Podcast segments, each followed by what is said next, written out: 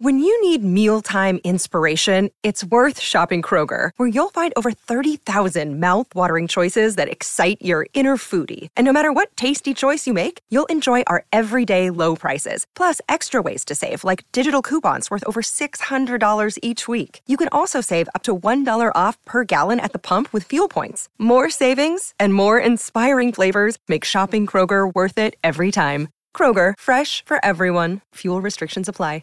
Draft night, you kind of just pulled up when you felt like it. What were you doing before that moment? I just went shopping. Next thing you know, I get picked 10th, and they're like, oh shit, like, they want you to come to the draft. I'm like, all right, like, David Stern's in the back. He's like, well, the 13th pick's not here, so I'm gonna just bring you out. That's what I came out. I was like, yeah, it was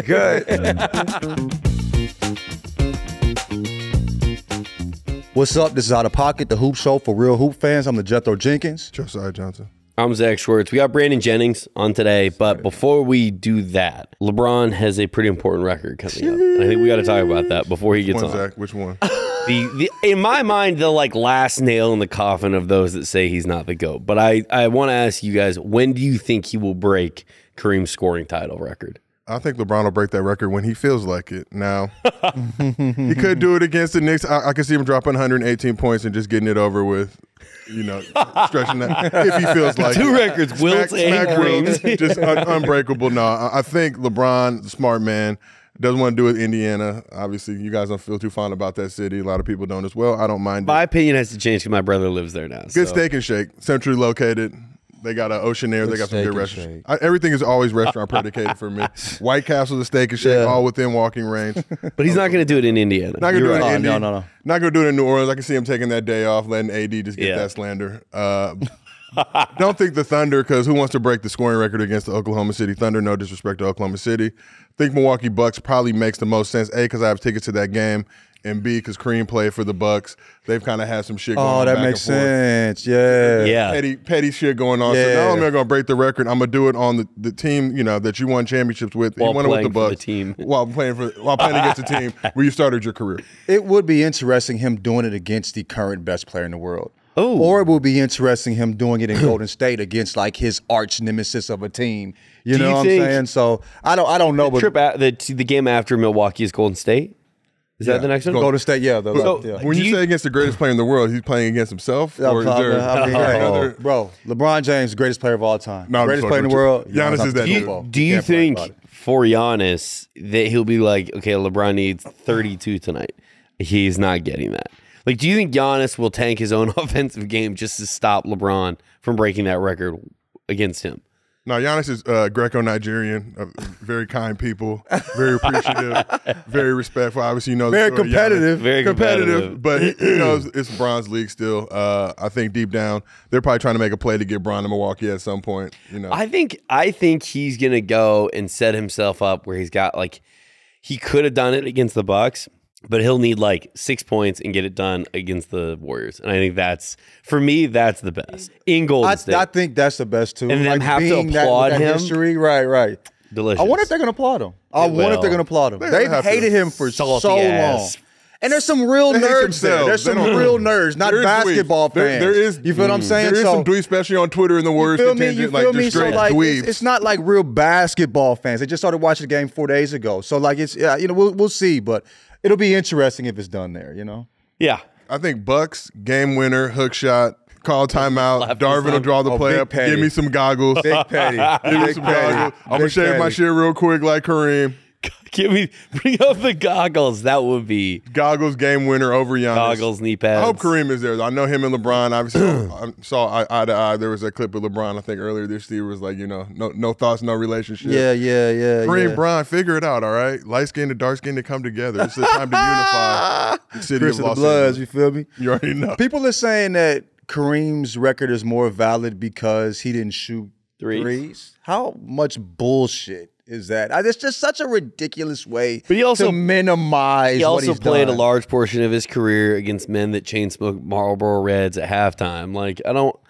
It's you know, I'm not gonna say the 3-point thing. Kareem's what 7'3", 7'4", whatever. He wasn't shooting skyhook 3-pointers anyway. That wasn't a part of his game. I think he hit one in his career. They showed it during the last Lakers game. Shout out to the Spectrum crew for always blessing us with the great content. I will say though that Kareem had to play 4 years of college, right? and the way he was dominating at that point. If you want to make that argument in that case. That makes more sense. Definitely. That makes four more years sense. Of college. Yeah. He would have got to the league 4 years, but that also is 4 more years to burn his knees out. I also think, to your point, the longevity thing with Kareem is so impressive. And the fact that, like, they didn't believe in ice baths. During that time period, they flew non-private. So this is a 7-foot dude wadded up in a shitty economy seat. Knees to chin, like, bro. Been playing in Converse. Yeah. Like, all of that. But also the way they played the game, though. Wasn't like it was a bunch of, left to right, lateral movement. But caught the ball. You know what I'm saying? Like, we talk about, the Jordan rules that the Pistons had where they were like, put him on the deck if he jumps. Like, people were shitty to Kareem, and Kareem had to deal with all sorts of, like, several different eras. As well. He had to deal with, like, the insane eras of, like, the 80s where guys would just, like, swing on you. He had to deal with racist eras where guys would undercut him just because he's that guy, and, like, they're racist and insane. Like, do you remember when he banged? It was the number 1 draft pick of that year, and he's you didn't want that smoke with Kareem. No. So I mean, put him on the ground. Kareem wasn't one to be put on the ground. You know what I'm saying? It was going to end up the other way. Yeah. I remember that dude elbowed him, and he just turned and stole on the man. Yeah. A great story for you, gentlemen. The year was 1977. The Bucks held the 1st and 3rd pick in the NBA draft. With the 1st pick, they selected Kent Benson, a white gentleman from Indiana. Probably had no business being selected first, but he fit the mold of the Midwest and what that city represented. With the 3rd pick, they selected Marcus Johnson, who just happened to be the father of one of your co-hosts on this show. So my dad tells the story all the time. Yeah. So they're playing the game. It's, I think, the first game of the season, if I'm not mistaken. My dad's like, his rookie year, he's like, oh, I'm excited as shit. Lakers are in town. Kareem's back in Milwaukee. Obviously, Kareem had dipped to go to the Lakers, so it was what it was. But, so Kent Benson, number 1 pick, is like, I'm going to get physical with him, whatever. Kind of throws him that bow. Mm-hmm. Kareem obviously turns around, bink, just lays him. So my dad's guarding Jamal Wilkes at that point. He kind of turns and looks, and he always tells the story. Kareem was standing over him like, yo, get up. My dad's like, yo, Cap, he's not getting up, dog. He done. Like, he done. Like some Ali. Imagine that being your first NBA game. I think it forever. Ken Benson went on to have a decent NBA career. Hard to recover, though. But hard to recover from that moment, getting just molly-whopped in your first game in Milwaukee by a Muslim gentleman. And there's nothing you could do about it. And Buck fans, it's like, shit, why you playing with that man? The only thing I know about Kent Benson is that moment. Mm. But, I mean, is there a world we can just respect that, Kareem did something amazing? For sure. That Bron is doing something amazing? For sure. Why do we have to create these arguments? All of it is incredible. No, I agree. Well, Kareem is my all-time GOAT, as you guys know. Obviously, LeBron is my contemporary GOAT. But when you look at just the history of basketball and the scope, LeBron hasn't had rules instituted to literally stop him from performing. Imagine got Kareem banging on dudes and like, oh, you know what? Can't dunk. No dunking. Right. No dunking for like a good 8-9 year period, was outlawed in college. And just to see the way that Kareem, obviously he's carried himself, the amazing work that he's done, going on winning 6 championships, 5 MVPs, and balling into his latter years. But I remember Kareem in like the late 80s, his last kind of go around, he was definitely washed at that point. He was still proficient. Where you look at LeBron now, 38, year 20. I'm just so used to seeing him ball and perform at this level, but averaging the same amount that he was averaging when he was like 23. Right. 20, he's averaging, I think, 29, and I went and looked at guys at his age, or at what, season 19, season 20, what guys had. And you had like Malone, MJ, Kareem, and they're all in like the low 20s, and you have LeBron at 29. Incredible. So regardless of how you feel about LeBron, whether you love him or you hate him, just admit he's had the longest peak in NBA history. He is the GOAT. There's been other great players. This is no knock to Jordan, no knock to Kobe, but in terms of longevity, literally, you can say he helped launch the Big Three era. But the Warriors had to launch the Big Four era just to compete with them. A washed man with a receding hairline, starring in Space Jams and House Party movies, like. Still giving your team work. Is there a GOAT argument after this, do you believe? Do you still believe there's even an argument after this? No, but people are insane. Yeah. I mean, like, that is what it is. There's one gentleman that has the potential to carry the torch into the future. Are we going there? Ladies and gentlemen, up next, Brandon Jennings. Another day is here, and you're ready for it. What to wear? Check. Breakfast, lunch, and dinner? Check. Planning for what's next and how to save for it? That's where Bank of America can help. For your financial to-dos, Bank of America has experts ready to help get you closer to your goals. Get started at one of our local financial centers or 24/7 in our mobile banking app. Find a location near you at bankofamerica.com/talktous. What would you like the power to do? Mobile banking requires downloading the app and is only available for select devices. Message and data rates may apply. Bank of America NA, member FDIC. The godfather of going abroad. The youngest player to drop 50. He sat Steph worse than anyone in NBA history. I'm glad we're talking about that. That was my favorite part of that 55-point game. Brandon Jennings. What's up? What's up? What's up? What's up? What's up? What's up? We're going to get to the Steph stuff in a little bit. I was wondering, do we jump in it? Do we jump into it? That game, okay. That was funny, but we'll get there. Let's start. We gotta go back to your high school years. Top rated player on ESPN. I think Rivals was being janky and had you number 4. I was, a little disappointed to see that BJ Mullins, I think, was number 1 on that joint. But just talk to me about that time when you look about the guards just in your class. You had Tyreke Evans, Kemba Walker, Clay was kind of lower rated. IT was a little bit younger, but what was it like for you just in those days, especially just AAU? I know, you was playing with Kevin Love, and you said y'all ran the table on everybody. What was it like playing with that crew, and who were your toughest matchups back in those days? Well, those days I felt like we had to really earn it. Like, it's Ball is Life, Who Makes Safe, it's all big now. So, back then that was new for us, like to, just that whole era of MySpace and, just all that. So that's awesome. The competition was just like unbelievable to me. Like everybody had to, you always wanted to prove yourself every weekend. Like you wasn't ducking no smoke. If OJ Mayo and Derrick Rose and all these was in the tournaments, like you wanted to be in it. Tyreke Evans, Kemba Walker. I remember first playing against Kemba Walker up in Arizona, and they was kicking our ass. But like just things like that just always stuck with me. So besides yourself in those high school days, who was your favorite player or toughest matchup? Who was the guy was going to get the most out of you? Tyreke Evans. Okay. Tyreke Evans was always like a person that I was always like going against or just like trying to stay on that level. Like he was like that guy you had on your wall like back then. Hoopers love Reek. Yeah. I think Shump came on up. Yeah. Said like one of the few players he was like he just could not figure out was Reek. He was just a guy though. But John Wall said that he had his breakout game against y'all. He said he dropped like 34, you know what I'm saying? Do you remember that game at all? Where was it? John? John Wall said he had his breakout, and AAU was AAU ball. He said he had his breakout game, and I was wondering if you remembered it all. I don't remember that, but I do remember, like, John was serious. Like, him, John Wall, and you know who else in that class? Lance Stephenson. Oh, yeah. Out of high school, but I remember seeing Lance Stephenson, 8th grade, go against OJ Mayo at ABCD camp and hold his own. OJ was like that. We don't talk about that. Yeah, no, we don't. Like Lance Stephenson was like that guy. Like, he was that guy to me. Like you were talking about the Hoops mixtape era and like early YouTube days with Ball is Life and all of that. What was it like seeing those go viral? Because that was like the early days of things going viral. And then, what are your thoughts on like these guys now that grow up with it everywhere? Every game they play is on the internet. Yeah, I remember the first time I had my first highlight hoop mixtape. I thought I was like, oh yeah, this is it. Like they were on YouTube, sick. Like going to MySpace, put it on my page. Like everybody come to my page. Like this is me. So I mean, it was a little weird at first because it was like, yo, why are you following me with a camera? Like, but then like, you know what I'm saying? Like back, I mean, it's just 100%. Like, yo, oh. What's up, Hoop? I'm like, all right, like whatever, but like it was just the start of it. Like we didn't even know. Do you have a favorite that isn't yours? Man, I like Akil Cars. Oh, okay, okay. I forgot about Akil. Yeah, the Crimes Bill. I mean, and plus he used to wear my shoes in high school. Okay, so, that's awesome. Of course, Tyreke Evans, of course. Yeah, John Wall. The John Wall tape was my favorite. John Wall was crazy. Yours is one of the first to go crazy though. You know what I'm saying? Yours, John Wall, Rose were the first kind of three that I was like, yo, who the fuck is this? I'm my country ass and I'm in St. Louis. Like, as a grown who is man, this? You know what I'm saying? Like, you know what I'm saying? So it was like nationwide. Yeah, I mean, I was doing my thing, I left Dominguez, I went to Oak Hill, and I had to represent for the West Coast. For sure, for sure. I remember being at ASU or looking at going to ASU and seeing your tape and hearing that you were going to go to Arizona and being like, how the hell are we going to stop him? Like, what is going to happen? It was supposed to be me, Jerryd Bayless, Jordan Hill, and Chase Budinger. That would have been crazy. Yeah, that would have been, but Jerryd had left. Yeah. So I was like...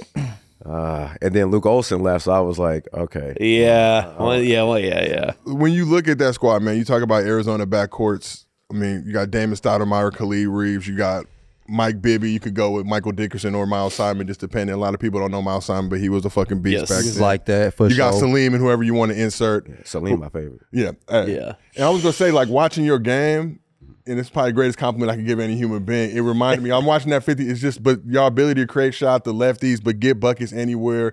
And the thing, when we used to play Salim, it was like you couldn't just put one dude on him. Like, he would just laugh in the face of whoever. I remember we had Aaron Aflalo, shut down defender. We're playing him at Arizona. We're in a timeout that we're up two or something like that. Ben Howland's like, look, guard him one step in for half court. Aaron doesn't do it. He pulls up one step in from half court, straight fucking bucket. But Aaron had the size too. You know what I mean? Like a good. But where do you think that backcourt of you and Jerryd Bayless would have ranked? Would it have been the greatest backcourt in Arizona history? I think we would have won it. Yeah, like we would have won it. I mean, me, Jerryd, Chase Budinger, Jordan Hill. Like, yeah. I mean, that's everybody made it to the NBA. So like, that's four guys for sure going. Like, a lot of guys have got the NIL deals now, you know what I mean? Like, people making like multi-million NIL deals. You would have had a bag coming your way if you would have come to college. Do you think you would have thought more about coming to college, or would have came to college rather than going overseas if that opportunity was for you? Well, it just depends. Like, I had trouble taking the SAT. Oh, okay, like, I'm not, I wasn't really like book smart in school as much. I cared about basketball a lot. So I probably would have kept going overseas. Okay. I probably would have kept going overseas anyways. Yeah. Do you feel a sense of pride seeing the guys that are going overseas? Because you kind of laid the groundwork. Like, you see, LaMelo goes overseas. You see some of these guys going that route, or even the G League, like the Ignite and stuff like that. Do you feel sort of a sense of pride because you kind of paved the way for those guys? Yeah, I give. I want to give a shout out to Sonny Vaccaro. No kidding, Sonny Vaccaro. He's the one that put it all together for me. So without him and him guiding me and telling me, young fella, this is gonna work. Like, you're gonna see, like, just all I need you to do is just stay here, do a year, and watch more kids do it. So shout out to Sonny Vaccaro for looking out for me. I remember when you made that move. I was so happy, and I've had different feelings about the NCAA, but just knowing the way that they exploit athletes, especially during that time. We even talk about the Hoops mixtape and the Ball is Life. Like, they need to cut you a check. I'm just going to be real. I know, because you get millions and millions of views, but these dudes showing in, not putting nothing in the offering plate. Like you helped really spawn and build this whole highlight mixtape culture. But let's talk about making that move to Italy. I think you were 18 at that time. You kind of just turned 19 when you were over there. It was a heavily scrutinized move, and that's what I couldn't wrap my head around. So do you feel like, and this is what I've always wanted to ask you, do you feel like that was kind of racially motivated? You got this black kid from Compton who's saying, fuck college, I'm going to go get this bag overseas. And I kind of make the joke, if you were Brandon Jennings and you had the same accolades, same everything, but grew up over there, we're playing in EuroLeague and Italian Series A, you'd be a top 2 pick, because they say, oh, look at this kid's potential. He's playing against grown men. But it seems like they use that to kind of knock you down, when in my mind, like, you're playing against much better talent than what you're going to get in college, and you're getting thrown into the fire. You got to play in the fucking EuroLeague.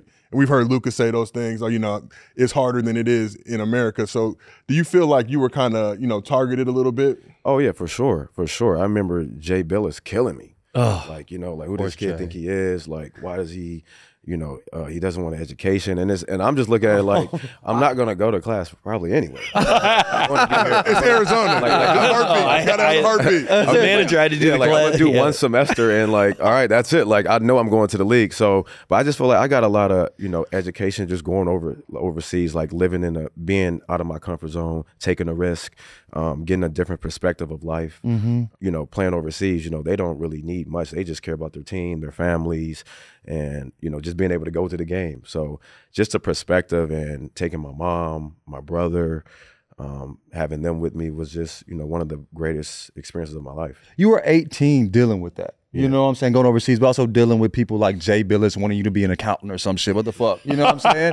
Like, Jeezy quoting Jay Bilas. You know what I'm saying? So, like, right. So how did you deal with that at that age? You know what I'm saying? My mom, my brother, Under Armour, shout out Chris Stone, Sonny Vaccaro, my agent at the time, Bill Duffy. They really was helping me and just guiding me. So I had a great team with me in the beginning. So what was that experience like for you? Going from being a man in high school, remember you rocking the high top. I think none of us forget that McDonald's game and just how legendary that high top was. And the Gumby and the Jordan. And the Gumby, so house party inspiration, right? You know what I mean? Like. But what was it like for you going now, #1 player in high school, putting up 35 a game at Oak Hill, just dominating, now to go to Italy playing with grown-ass men, not quite on the level of soccer games, but my pops played in Italy back in the day, and motherfuckers throwing batteries on the court, going crazy, the fans, like, they're pretty rabid. So what was that experience like for you just hooping over there? Well, it taught me patience, because I didn't come in playing. Like, I only played maybe 10, 12 minutes. Sometimes I didn't play at all. So I think it was just good for my mental to be patient and just keep grinding. Like, I just had to keep grinding. We practice 2 times a day overseas, have to work out. So I was just on a big grind, and, all through God, that's why I was able to, make it through. For sure. My girlfriend and I are talking about going to Italy. Do you have a recommendation, like a must-go place? Yeah, you got to go to you got to go see the Colosseum and the Spanish and the Steps. And okay. All right, cheesecake out there is crazy. All right, good to know, Heavy flex. Cheesecake. Heavy flex, man. You know what I mean? My girlfriend and I are going to Italy. Thinking about it. We're trying to the pizza's okay. Too much olive oil on the shit. The pizza, the pasta. I'll stay with the risotto, the pasta, and some wine. Oh, the pizza weed? All right. Hey, bro, the Italian pizza weed? You are like a puddle of olive oil, so you got to go ask for it with no olive oil. That's our shit. Like, I remember the first time we ate pizza, they're like, "How are we supposed to eat?" It was literally just like a layer of olive oil on that shit. And it's like, unfortunate, straight bubble guts. All right, so let's talk about you play overseas. Yeah. Draft night, you thought maybe the Knicks were going to take you. I think they had the eighth pick. Excuse me. So you thought the Knicks were maybe going to take you. They had the 8th pick. You end up going to Milwaukee. But the question I want to ask you, the most memorable thing from that night, you pulled up. They announced the pick. But you kind of just pulled up when you felt like it. Yeah. So I want to know, what were you doing before that moment, and why? I know New York traffic can be a pain in the ass. So what took you so long to get to the arena? So this what happened. So I love when it starts that way. Yeah. So I'm talking to my agent, and he's like, I think you're gonna slip in the draft, but because I'm supposed to go lottery, I'm like, slip. But my mouth was the reason why I was getting in trouble. Like, I was calling out Ruby, I was calling out all type of, just saying whatever, because I just felt like I was the best player in the draft. So it kind of like, that kind of had teams like backing off on me. But I just remember my agent was like, all right, I don't know if you're going to go to the draft. So I just went shopping. I took the train. I took the train. I was on Soho. I was just shopping. I went shopping that day. I went shopping. Then I came back, had to get ready. My family was meeting me in a little room that they had in a hotel. Everybody was there, and then next thing you know, I get picked 10th, and I'm like, and they're like, oh shit, like they want you to come to the draft. I'm like, all right, like so go to the draft. Sitting in traffic, boom, boom, get there. I'm like, waving to the fans and all that, boom, boom. And David Stern's in the back. He's like, well, the 13th pick's not here, so I'm gonna just bring you out in the back. I was like, all right, cool. And then that's when I came out. I was like, yeah, it was good. I saw Sonny Vaccaro. I was like, Sonny, we did it. Sonny, yeah, it was like, you watched the clip. David Stern kind of had this look on his face, but I think he had to just respect the power move that you made. And it's one of the few times I feel like he's got stunned on in kind of an NBA event. Yeah, like I didn't even, but what's crazy, if you look at, I didn't even look at him. Yeah. I'm just more like, yo, I'm here, like shaking his hand, just like, yeah. Are you the first or only draft pick to ever come to to pull up late? Like, you know what I'm saying? Good, like my bag, like stuck in traffic. The shopping's crazy in New York. My bad, G. Yeah. You feel me? I was in Soho, dude. Yeah, just shopping. Did they have a car for you, or did you have to take a cab? What was? Yeah, they had a car. Yeah. Okay, I was gonna say, if you showed up in a cab or better, a train to get there, I don't know. So we got to talk about, I know, and this is the thing, I know every time somebody bring you on, they got to talk about the 55-point game, right? Mm-hmm. But just the sheer magnitude of it. I think you had dropped like 30 like prior to that. 7th NBA game. You got the Warriors in town. Steph was the 7th pick at that point. He wasn't playing quite as much as you were. Yeah. Did you have any extra motivation going on? We all seen the clip, obviously, hit him with the hezzy. Help man down! Yeah. But was there any motivation to go up against him because he was the 7th pick and you felt like you were kind of disrespected by teams that didn't draft you maybe earlier? Nah, it wasn't anything personal with him. Like my first game coming out, like I had 17.99, almost had a triple-double. So like, and I think the motivation of me was Scott Skiles though. Like he, because I wasn't going to start. Like, and he had to make a decision with me and Luke Renard. And he had to tell Luke, like, I'm gonna go with the youngin. And Luke being a great vet, he helped me out a whole lot that year. So that was just my confidence right there. Having guys like Kurt Thomas and like Jerry Stackhouse in the locker room. So, I had some good vets. Like I had some good vets in, that rookie year. So that was the motivation. It wasn't against like anybody. But you talk about Luke Ridnour, and a lot of people may not be familiar with that name, but Oregon. Killed in Oregon. Killing. One of the coldest Caucasians. White boy had a Jimmy and a handle. He had the Luke, though. Him and Luke Jackson, one of the coldest Caucasians in the game. Yeah. So I want to ask, when you came to that Milwaukee squad, obviously you fresh off of Italy, who was the vet that really showed you what it mean to be a pro? Kurt Thomas. Okay. Yeah, Kurt. And I still talk to Kurt Thomas to this day. He was like, what's crazy, after that 55-point game, we was in the shower, he gave me a beer. Right? No, oh, yeah, love it. Yeah, he gave me a beer and he was like, you know, he said something. He was like, yo, don't think they love you. Like, you know, you're going to have to keep this going. Like, you know, wow. This ain't, you know, you ain't did nothing yet. Like, this is just one game. Like, we're going to see where you at later. You know, but don't think they love you. Like, this is a business. This is a job. Like, long as you out there, you know, putting that thing in the hoop, they going to say what, you know, do whatever for you, but don't think they love you. In Italy, you said you weren't even playing at some points. You know, you had to kind of figure things out. Then you come to the NBA, you like 17, 9, and 9, 30, you know what I'm saying, game three. You dropped to 50, you know, took Steph's ankles, you feel me? Is the scoring different? Yeah, pardon me, thank you. You know what I mean? But is it like, is the scoring more difficult overseas? People have said that. I wonder like how, you know. It's more a team. Okay, it's more a team. Like the person who's averaging the most might average 15 points. And everything else is just down from there. Yeah, so it's like, it's not, like they want to win. So they just, it's harder. The paint is more collapse, like it's more physical. Do you ever remind Steph? Or you like, yo, you remember that when I, you know, when you see him? Well, me and Steph, like, you know, we're kind of like in business together, right? Like now, like we're doing a collab, me and him with Tough Crowd. Okay, so, you know, that's my man. That's my okay, dog. Yeah. No, you know, we love you, Steph. We love you. That's my dog. Now I gotta ask, did you have a welcome to the league moment? Gilbert Arenas. That's fair. That's what happened? He told me when we was finna play him, he was like, I don't even care about nothing that you, I don't even look at tape about you. I just look at your big. Like, you're not going to be able to stop me. What's name's going to come over here, screen, and I'm going to play with your big all night, and I'm going to score every time. Like, there's nothing you can do with me tonight. Yeah. I was just like, okay. Like, you know, like, and he did. And he had like, and this was before the gun thing. Like, this was before like the gun. I think like the next week he had like the gun thing. Oh. So I remember like he's killing me. Scott Skiles takes me out. He's like, you're not ready tonight. Just one of them moments like, damn, I can't do nothing. Were you kind of happy when Scott pulled you? Because I mean, after you getting like 12, 15 buckets on you or something, it might be time to, you know what I mean? Yeah, you know, Gil, take you to the post. Like, Gil was so good, like, at just like, because he knew, like, your big man. If your big man was sitting back or if he was up, he was going to go by. If he was like, give him some room, you know, he's going to hit that pull up. So, in fairness to Gil, you're talking about a man who dropped 60 on Kobe, gave Stephen Nash 54. In his hometown. Yeah, but you talk about you and the Steph collab, but you guys came in the league together. What was that kind of point in this game where you saw that he had a potential to be special? You talk about 09, not really playing that much. You know, obviously the Warriors kind of got him on a discount because he had the ankle injuries and all that good stuff with his next contract. But from there to now MVP level seasons, like what did you see year to year in his growth? Just the work ethic. I mean, he's a great shooter. So, I mean, you know, this game is about buckets. You know, he just takes it to another level every year.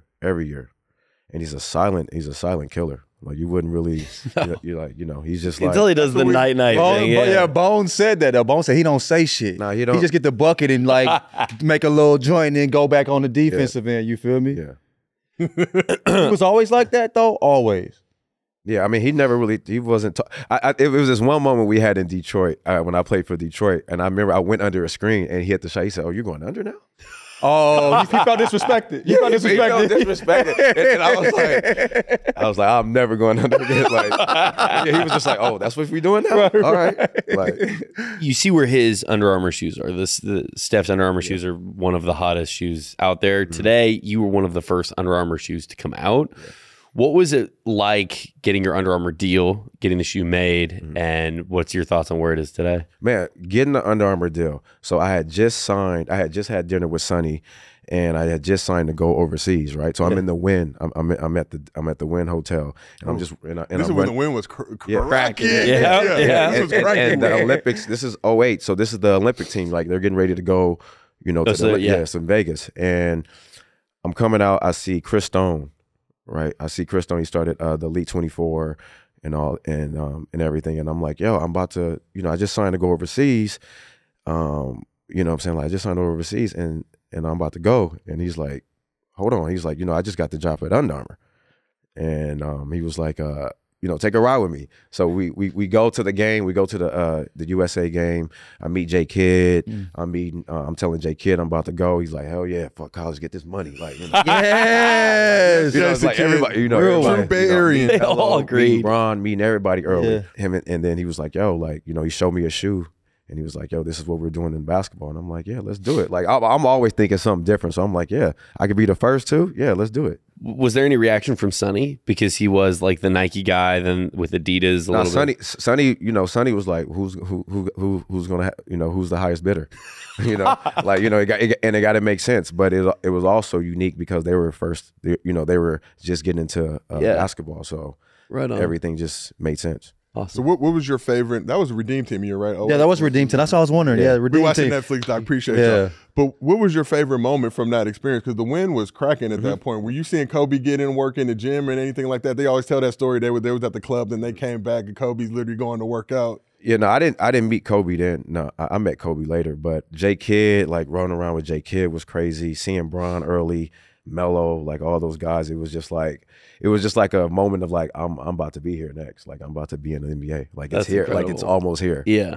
So you mentioned you like to talk and you don't duck any smoke. So I'm gonna talk about 2011 lockout. I had the pleasure of filming you when you were playing with the Drew League and doing all that amazing stuff. And I remember I interviewed you in DC, just kind of ran up on you. You was cool enough to give me an interview and you're just like, yo, I'm the guy that everybody's going at. And that's just what it was. But you went Under Armour. Kobe Bryant's your favorite basketball player, right? Yeah. You wear the Nobody Likes a Snake. Yeah. The purple and gold shirt. Yeah. So I want to know, I know you said Kobe had circled that game on the counter. Y'all actually came in, I think, beat him in L.A. It was the lockout. You said the one game that y'all actually played. But did he ever press you for that moment, or did he just did he have respect for you for doing that, or what were y'all interactions like? Man, my first Kobe moment, man, he gave me a look. I was like, damn, like this dude is like, he's serious. Like it was my rookie year, and I had just, I had already scored 55, and this when he hit the game winner in Milwaukee. Okay. Right. So he came, he like, everybody that, but when he came on the court serious and looked at me like that, and I was like, for what though? Like just more like that's Kobe. Yeah, it's just Kobe. It was just more like you ain't shit, little nigga. Like like one of those, and I was just like, okay, like it's on, And I just remember him missing the game winner.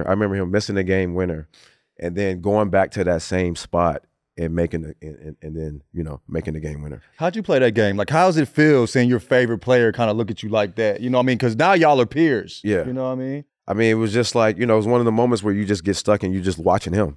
Like, I was a rookie, so I'm like watching his body language, his movement, how he's talking to Powell. And this is Lamar Odom's, like on the team, that. They're like that, making that run. Kobe's in that dog mode, so it was just very, very serious. Is there a favorite trash talk moment you have? With KG. Yeah, KG. Me and KG was talking. He called me a red rooster because I remember I had a mohawk, right? I had 7 different hairstyles, so I had a mohawk and I had it like kind of like burgundy red. Yeah. And I remember we had beat them at home, and me and KG talking. I'm like, man, you ain't shit. Like he's like, man, shut up, you little red rooster. Like all that. And I'm like, so it was cool though. That's incredible. When KG's talking shit, is it really affecting? Did you ever see guys get affected by it? It seemed like he was doing a lot of barking and woofing. Once you get used to it, it ain't a big deal anymore. No, I didn't get affected by it. I loved it because we were told. We wanted Boston. I remember my rookie year, first round. Like we wanted them because we matched up so well.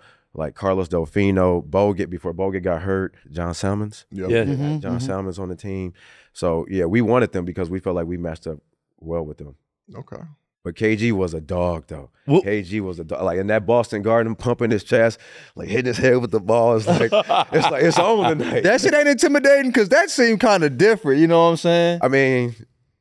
Nah, it's just like whatever. It's see that anywhere though. Like he's a different type of dude. You feel me? No, definitely. Was there anyone that trash talk ever surprised you? Like Boogie came on and told us about the Tim Duncan trash talk. Was there anyone that was kind of like you were like, no one had told me that you were the guy that would talk or anything? You know who I got into it with? But he got me back too. Nate Robinson. No kidding. Nate Robinson. Yeah, I remember Nate Robinson was in Chicago. Okay. And I remember I was like clowning that. And then he saw me in Milwaukee, and then he got me in Milwaukee. Like bad though. Like he was like, yeah, he came off the bench, I think he hit me with a backdoor dunk, and then he was like, got in my face, and I mean I got kicked out for the game too. Yeah, I got kicked out. Yeah, he got in my head though.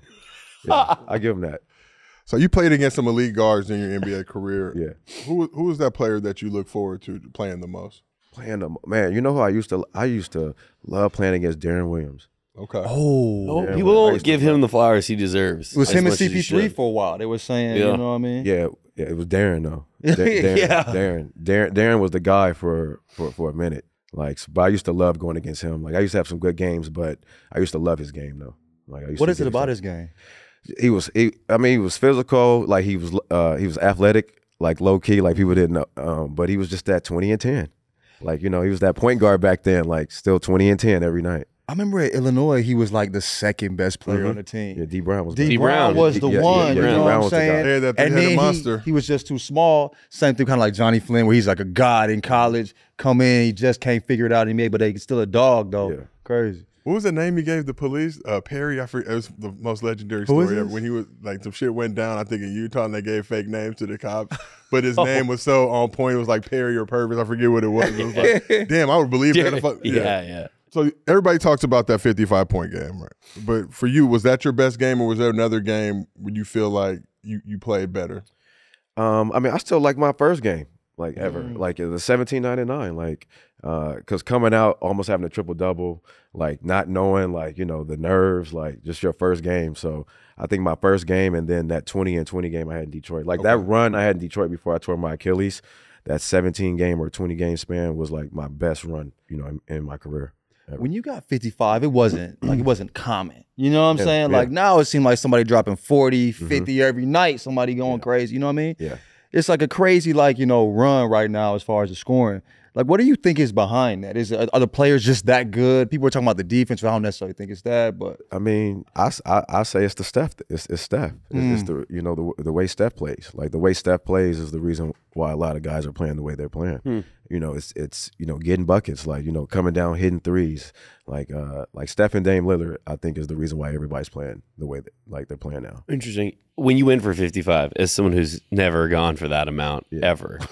Even in my wildest dream, would I not? People don't have the energy to give. Yeah, that takes a lot of energy. You know what I mean? Right. Too much to get 55. Were you looking at the scoreboard at all? Were you looking at the stat sheet in between? What? I didn't know nothing. Really? Like, I didn't really know anything. Really, like I knew when I came off, hit that bank shot. I knew I had 50 then, and I was like, yo, everything is going in. Like, I was like, I can't miss tonight. I remember though, after that 55-point game, the next morning I went to Denny's. Real nigga. Treat yourself for that. He's like, I didn't go to, like, I didn't go out to, I think we went out to eat after, but the next morning I just went and got Denny's and went back to the gym and worked. Right on. Nobody stopped you at Denny's like, I saw you drop the 50, you know what I'm saying? No, I was just reading the paper with me in it. That's a movie scene. Milwaukee's different. Wild, right. So you talk about your first game in the league, almost having a triple-double. You've had triple-doubles in your career. Let's talk about Russell Westbrook. I mean, he's probably one of the most polarizing players, I think, in the history of the NBA. Yeah. You either love him or you hate him. It seems like, from a player standpoint, a lot of players fuck with him and just respect him, but fans that don't really get it. And he kind of, I think, you know, destroyed the sanctity of the triple-double, right? You do it for 4 seasons, now all of a sudden, oh, it's not that hard to have a triple-double. It's the shit I hear people say. Yeah, crazy. To Zach's point, none of us have accumulated a stat.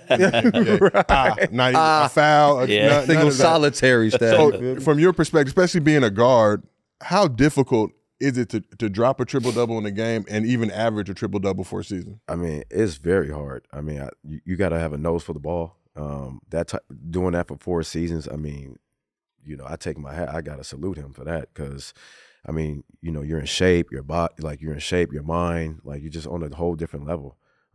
Russell Westbrook's resume is crazy. I can't wait till you retire. I'm going to talk crazy. I saw you tweet that. Yeah, so I'm going to talk crazy. I was hoping maybe we'd get a little bit of it now.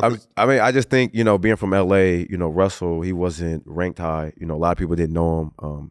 You know, he used to, I remember Russell being at the sand dunes when we were younger, like, you know, 9th, 10th grade, working on his hops, like, you know, working on his legs and, you know, trying to get better and better. And then, you know, going to UCLA, like having that breakout year. Then, you know, I heard guys in the draft didn't even want to work out with him, like against him, because, you know, they felt like it would hurt their draft stock. So it's just like I just like his way of, you know, how he went about it. Yeah, for sure. I remember Russell UCLA at those points.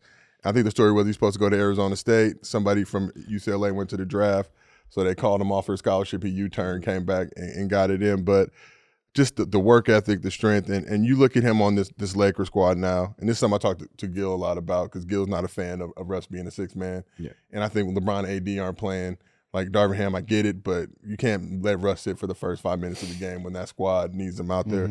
So do you agree with how the Lakers are using him this season, or how would you like Russ to be used on that squad? I think Russ needs his own team.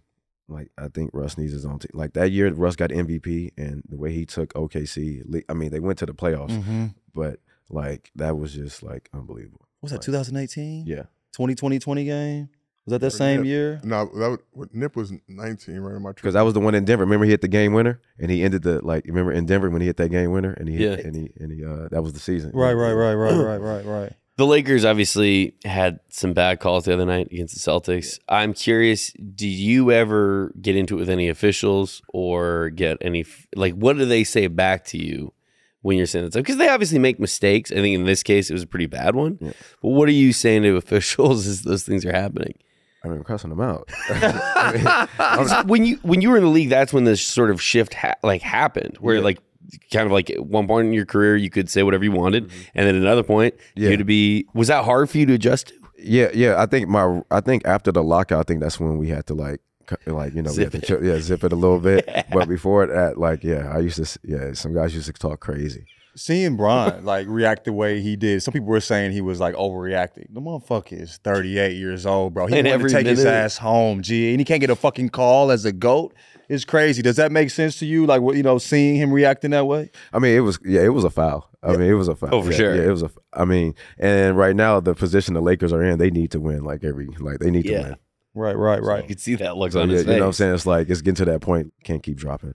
All right, so we talked about that. I mean, we saw Pat Bev get the tech with the camera. DeJounte Murray tweeted something the other day. That was hilarious. That was legendary.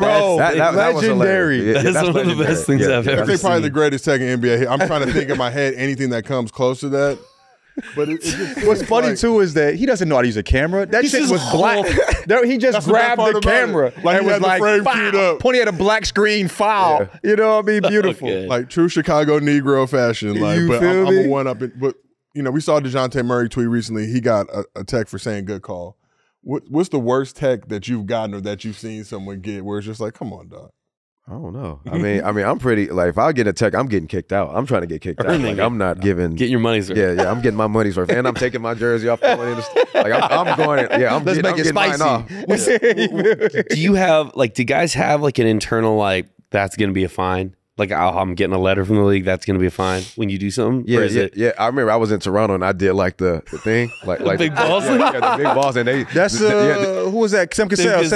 Not even know. And the next day they was the league fined you $25,000. Oh my! You're doing the You Have No Marbles, man. Yeah, you was in a movie. Yeah. You rich people would be like, it's only $25,000. That $25,000 though, that hurt, right? Yeah. How long does it hurt for? Yeah. I mean. My financial advisor let me know, take it easy. Yeah, relax. But see, if ref fucked up, eat at Denny's this week. Don't go elsewhere. In that Pat Bev situation, inevitably he's probably gonna get fined. But if refs fuck up, it's all right. We got to give you $25 back for that because that was on us. Or fine the ref, bro. The ref should have been fined for that, bro. There should be something set up like that. Make him wear a bowl cut or a janky hairstyle for a game. You can't miss big plays like that and shit. Sweet, you just apologize. Shut the fuck up, bro. Make the right call. I just don't want to ask because they pointed into that official that was the head official in that game, and I think the Celtics are 36-32 or 36-2. I don't think that was.